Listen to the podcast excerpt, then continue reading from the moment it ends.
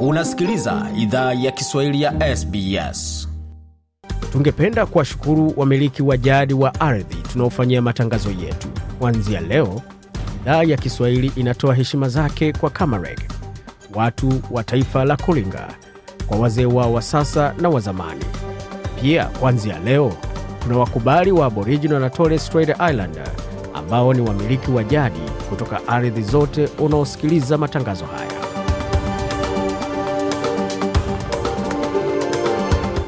Jambo popote ulipo na karibu katika makala idhaa ya Kiswahili ya SBS. Uko na migode migera na tukuletea makala kutoka studio zetu za SBS na mtandaoni anani ambao ni sbs.com.au mkoa juu Swahili, tukiwa na mengi ambayo tumeandalia kwa sasa. Tupate kionjo cha kile ambacho kipo hapo mbele.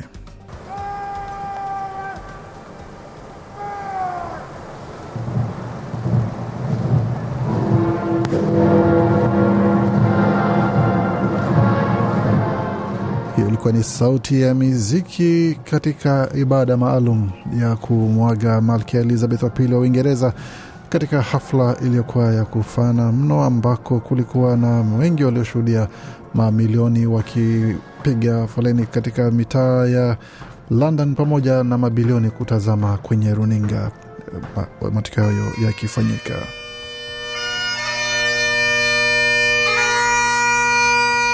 Naye mchezaji Kennedy Po akipiga tarumbeta zake za mwisho kumwaga Malkia Elizabeth wa pili punde baada ya pum, akapumzishwa katika kaburi ambako babake, mamake, dada yake pamoja na mumewe amehamishwa kuwa karibu yake vilevile.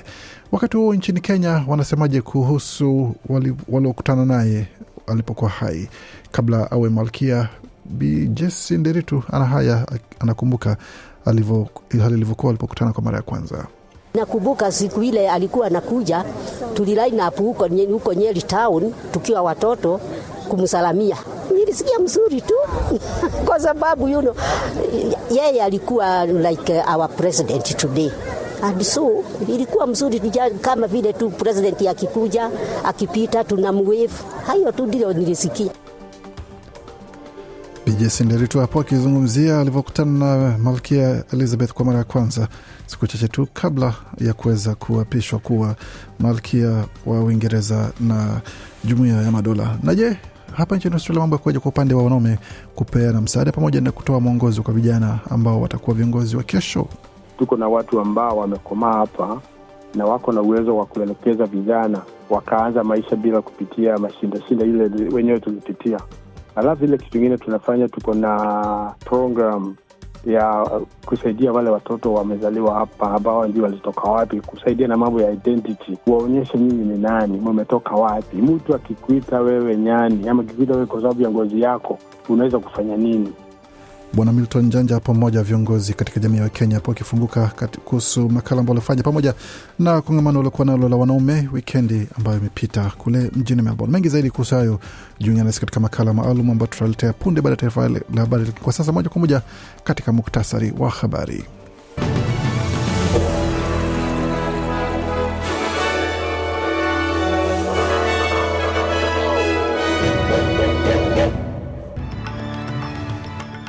Katika muktasari wa habari, bajeti ya mwisho wa mwaka wa biashara wa 2021/2022 wazua mvutano kati ya serikali na upinzani wa shirikisho.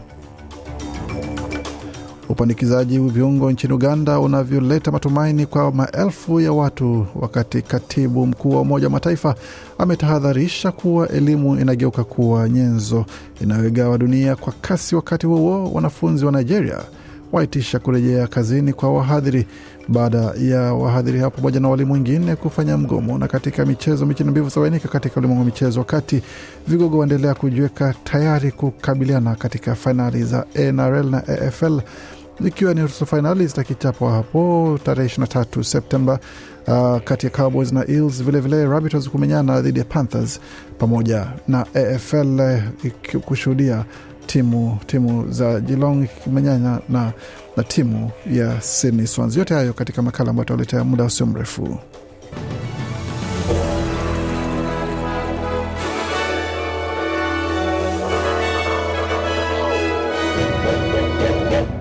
Wasikia idhaa Kiswahili ya SBS ukiwa na migode migerano, na hii hapa ni taarifa kamili ya habari kutoka studio zetu za SBS Radio. Serikali ya shirikisho imetoa onyo kabla ya kutoa bajeti ya shirikisho mwezi ujao. Bajeti ya mwisho wa mwaka elfu mbili wa biashara wa elfu mbili na ishirini na moja na ishirini na mbili inatarajiwa kutolewa wiki ijayo. Inatarajiwa kuwa bajeti hiyo itakuwa bora kwa dola bilioni hamsini, ila mweka Jim Chalmers amesema kwamba hali hiyo imesababishwa na maswala ya mpito, na ameonya kuwa watu hawastahili tarajia maajabu yoyote kutoka bajeti ya kwanza ya serikali yake ambayo itatolewa tarehe 25 Oktoba. Ameongeza pia kuwa bajeti hiyo inastahili kuwa mwanzo wa mjadala kuhusu jinsi Australia inawekeza vitu vyenye thamani. Waziri wa fedha Kati Gallagher amesema kwamba serikali hiyo iliondoka ama serikali iliondoka madarakani ilikuwa imezama katika fikra za muda mfupi.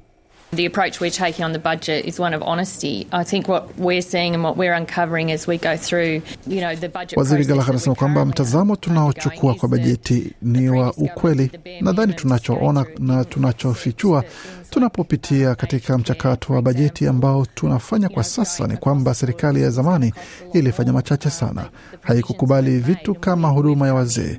Kwa mfano, kutazama makadirio ya usoni ingegharimu mengi zaidi. Masharti hayakuwekwa na tumeingia na tunawaeleza kuna shinikizo kubwa na bajeti iko katika nakisi ya kimundo, alidai waziri wa fedha.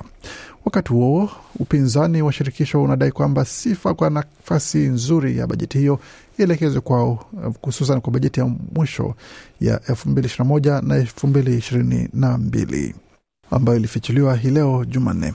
Ila msemaji wa hazina katika upinzani Angus Taylor amesema kwamba serikali ya sasa haiwezi aminiwa na dola bilioni 50 za ziada zilizopatikana wakati chama chake kilikuwa serikalini. Amedai kuwa serikali ya chama cha Leba kitatumia tu hela hizo tu. Bwana Taylor amesisitiza kwamba mweka hazina Jim Chalmers anastahili tafuta mpango wa kushughulikia shinikizo za gharama ya maisha na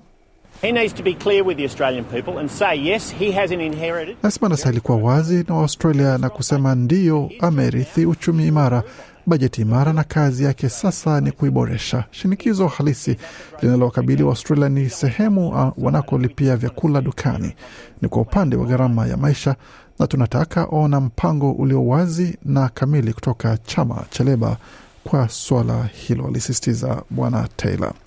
Tukiendelea taarifa zingine ambazo tumeandalia kwa sasa ni pamoja na taarifa kuhusu hayati Malkia Elizabeth wa pili ambaye imepumzishwa ndani ya kanisa la Mtakatifu George ambalo limo ndani ya kasri ya Windsor.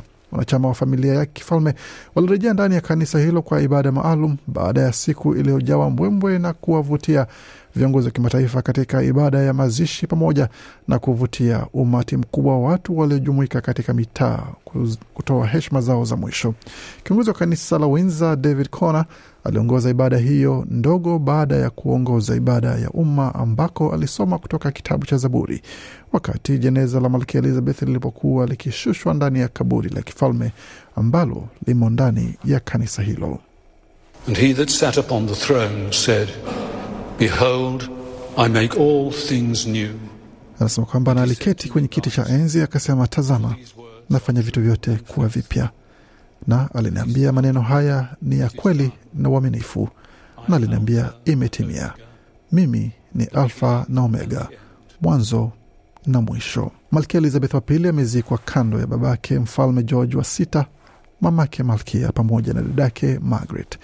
Jeneza la hayati mumewe Prince Philip aliyeaga dunia mwaka jana nalo pia limefukuliwa na kuhamishwa karibu ya alikozikwa Malkia Elizabeth. Na tukiendelea taarifa zile ambazo tumeandalia, kiongozi wa jimbo la Victoria Daniel Andrews ameahidi kutoa uwekezaji wa dola bilioni moja katika idara ya dharura ya Melbourne kaskazini ambako itakuwa katika sehemu ya bajeti kwa mradhi katika sehemu ya uchaguzi wa Novemba wa jimbo hilo. Serikali ya Andrews imesema kwamba itaongeza na kupanua eneo kubwa zaidi yenye mahitaji makubwa zaidi katika idara ya dharura katika jimbo hilo na katika mfumo wa afya ambayo ilikuwa sehemu ya ahadi ambazo imetoa kwa upande wa afya. Tukisalia katika masuala ya afya, tuelekee moja kwa moja hadi barani Afrika, hususan Uganda, ambako bunge la Uganda linachunguza sheria iliyopendekezwa ambayo itawezesha upandikizaji wa viungo kufanyika nchini humo kwa mara ya kwanza na kubadilisha maisha ya maelfu ya watu wanaotarajia operesheni. Anita Twegerie alikuwa amejiwekea picha ya maisha tofauti ya baadaye, lakini tangu kugunduliwa kuwa figo yake haifanyi kazi miaka mitatu iliyopita, mwanamke huyo mwenye umri wa miaka 28 aidha amekuwa akifanyiwa dialysis. Katika nukuu ya alivyosema ni kwamba imeyachukua maisha yangu, alisema akiwa katika hali ya kukata tamaa. Wakati wa dialysis, mashine kimsingi hufanya kazi ya figo na kusafisha damu yenye taka na maji ya ziada. Kila kipindi hiki huchukua muda wa saa nne na analazimika kwenda hospitalini mara mbili kwa wiki. Katikati ya vipindi, yeye hutumia muda wake mwingi nyumbani, nyumba ya jamaa, kusaidia kazi za nyumbani pale anapoweza na kujishughulisha na kikundi cha WhatsApp ilichoanzishwa ambacho marafiki na watu wanaomtakia mema wanaweza kumchangia hela. Mamia ya Waganda ambao kama Bi Togeire hawawezi kumudu gharama hiyo wanaishi kwa kutumia dialysis kwa muda mrefu ikiwezekana ama iwezekanavyo. Tukielekea katika taarifa zingine ambazo tumeandalia, katibu mkuu wa Umoja wa Mataifa Antonio Guterres ametahadharisha kwa elimu ingekuwa nyenzo inayogawa dunia kwa kasi, wakati akijaribu kuyaweka maendeleo katika ajenda ya mkutano wa hadhara kuu ya Umoja wa Mataifa. Katika kikao maalum cha kilele kuhusu elimu kabla ya viongozi wa dunia kukutana na mkutano, kwa mkutano wa hadhara kuu ya Umoja wa Mataifa, katibu mkuu wa Umoja wa Mataifa Antonio Guterres anasema kwamba kila mtu anafahamu elimu huyabadili maisha, uchumi na jamii mbalimbali, lakini tunafahamu pia kwamba lazima tuifanyie mageuzi kwa sababu elimu iko katika mgogoro mkubwa. Amedokeza kuwa kiasi asilimia sabini ya wanafunzi wenye umri wa miaka kumi katika nchi maskini hawezi soma. Amewa, pia amewaeleza kwamba wala hawaendi shuleni au wako shule kati, lakini hawasomi vizuri. Bwana Guterres ametahadharisha mkutano kwamba janga la ugonjwa wa uviko 19 ulisababisha athari kubwa kwa elimu, huku wanafunzi maskini wakikosa teknolojia na mizozo ikitatiza masomo shuleni, na amezitolea wito nchi zote kupambana kuongeza matumizi ya fedha kwa kila mwanafunzi, huku kukiwa na maswali mengi kuhusu uchumi wa dunia. Tukisalia katika mada ya elimu, wanafunzi wa Nigeria wa Jumatatu wameshiriki kwenye maandamano ya kulalamikia mgomo wa wahadhiri wa vyuo vikuu vya serikali ambao umeathiri masomo ya takriban wanafunzi milioni mbili na nusu nchini humo ukwishe wakati wakikaidi amri ya maafisa wa usalama kwenye mji mkuu wa kibiashara wa Lagos. Mamia wanafunzi walifungwa barabara kuelekea kwenye uwanja wa ndege wa kimataifa wa Muhammad, suala lililotatiza baadhi ya safari za ndege. Kwa mujibu wa shirika la habari la AP, wanafunzi hao walibeba mabango wakiomba serikali kushughulikia wahadhiri hao ambao wamekuwa kwenye maandamano tangu Februari. Wakati maandamano hayo yakiendelea, mahakama moja nchini humo ilikuwa ikisikiliza kesi iliyowasilishwa na serikali ya kuwalazimisha wahadhiri kurejea kazini. Uamuzi wa kesi hiyo unatarajiwa kutolewa Jumatano. Migomo ya aina hiyo ni jambo la kawaida nchini Nigeria ambako kuna zaidi ya vyuo vikuu mia moja vya serikali na zaidi ya wanafunzi milioni mbili nukta nukta mbili na tano.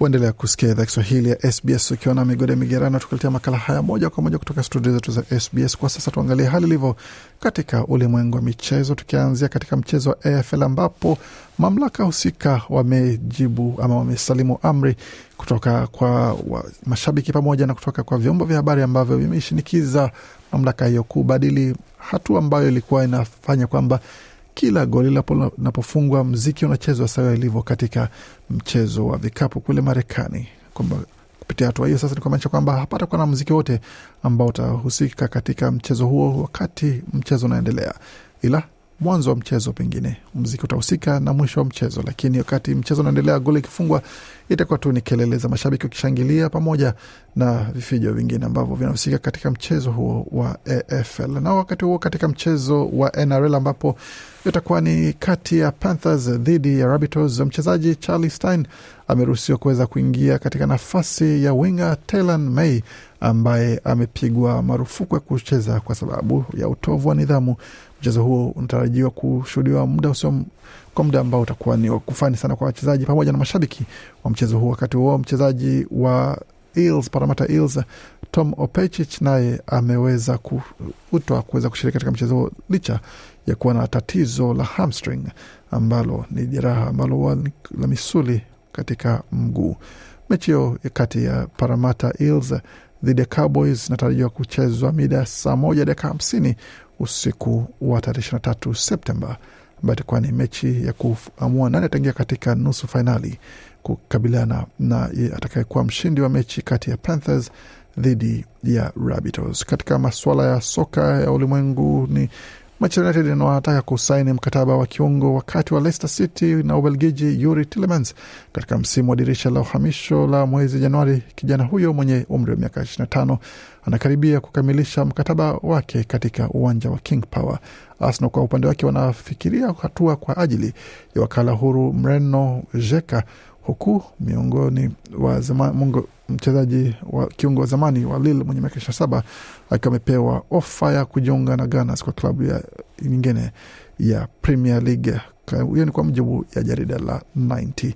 Wakati huo katika mchezo ambao ulishuhudiwa juzi kati ya Real Madrid na Atletico Madrid kumeibuka utata baada ya mchezaji wa Brazil na pia mshambuliaji wa Real Madrid Vinicius Junior ku laumiwa pamoja na, ku, na kuzomewa na mashabiki wa Atletico Madrid, wengi wakisema kwamba walikuwa wakifanya sauti kama za nyani zikielekezwa kwa mchezaji huyo wa Brazil na Real Madrid, hatua ambayo imelaumiwa pamoja na kushutumiwa kwa upande wa timu hiyo ya Atletico Madrid, wengi wakisema kwamba hatua kali lazima zichukuliwe.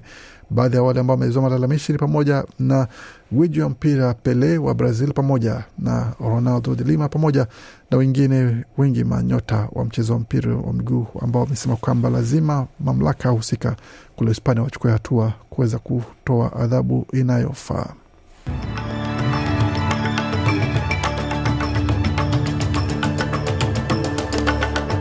Nam, kabla tumaliza makala haya ya habari, tutazame hali ilivyo katika ubadilishaji wa fedha. Dola moja ya Marekani ikiwa na thamani ya dola moja na senti 48 za Australia, wakati dola moja Australia ina thamani ya faranga 1382 na, na vilevile dola moja ya Australia na thamani ya faranga 1370 na senti 62 za Congo. Dola moja Australia ikiwa na thamani ya faranga 707 za Rwanda, wakati dola moja Australia ina thamani ya shilingi 2566 na dola moja Australia na thamani ya shilingi 80 na senti 97 za Kenya. Dola moja Australia ina thamani ya shilingi 1567 na senti 79. Katika masuala ya utabiri wa hali hewa mjini Adelaide nyuzi joto ni 14.4, Brisbane zikiwa ni 22.4, Canberra 17.1, Darwin 33.5, Hobart 14.8, Perth 19.2, Melbourne zikiwa ni 18, wakati mjini Sydney nyuzi joto pale ni 17.5. Kufikia hapo na mwisho wa taarifa habari ambayo tumeandalia. Baki nasi kwa makala mengine manakuja kutoka studio zetu za SBS Radio.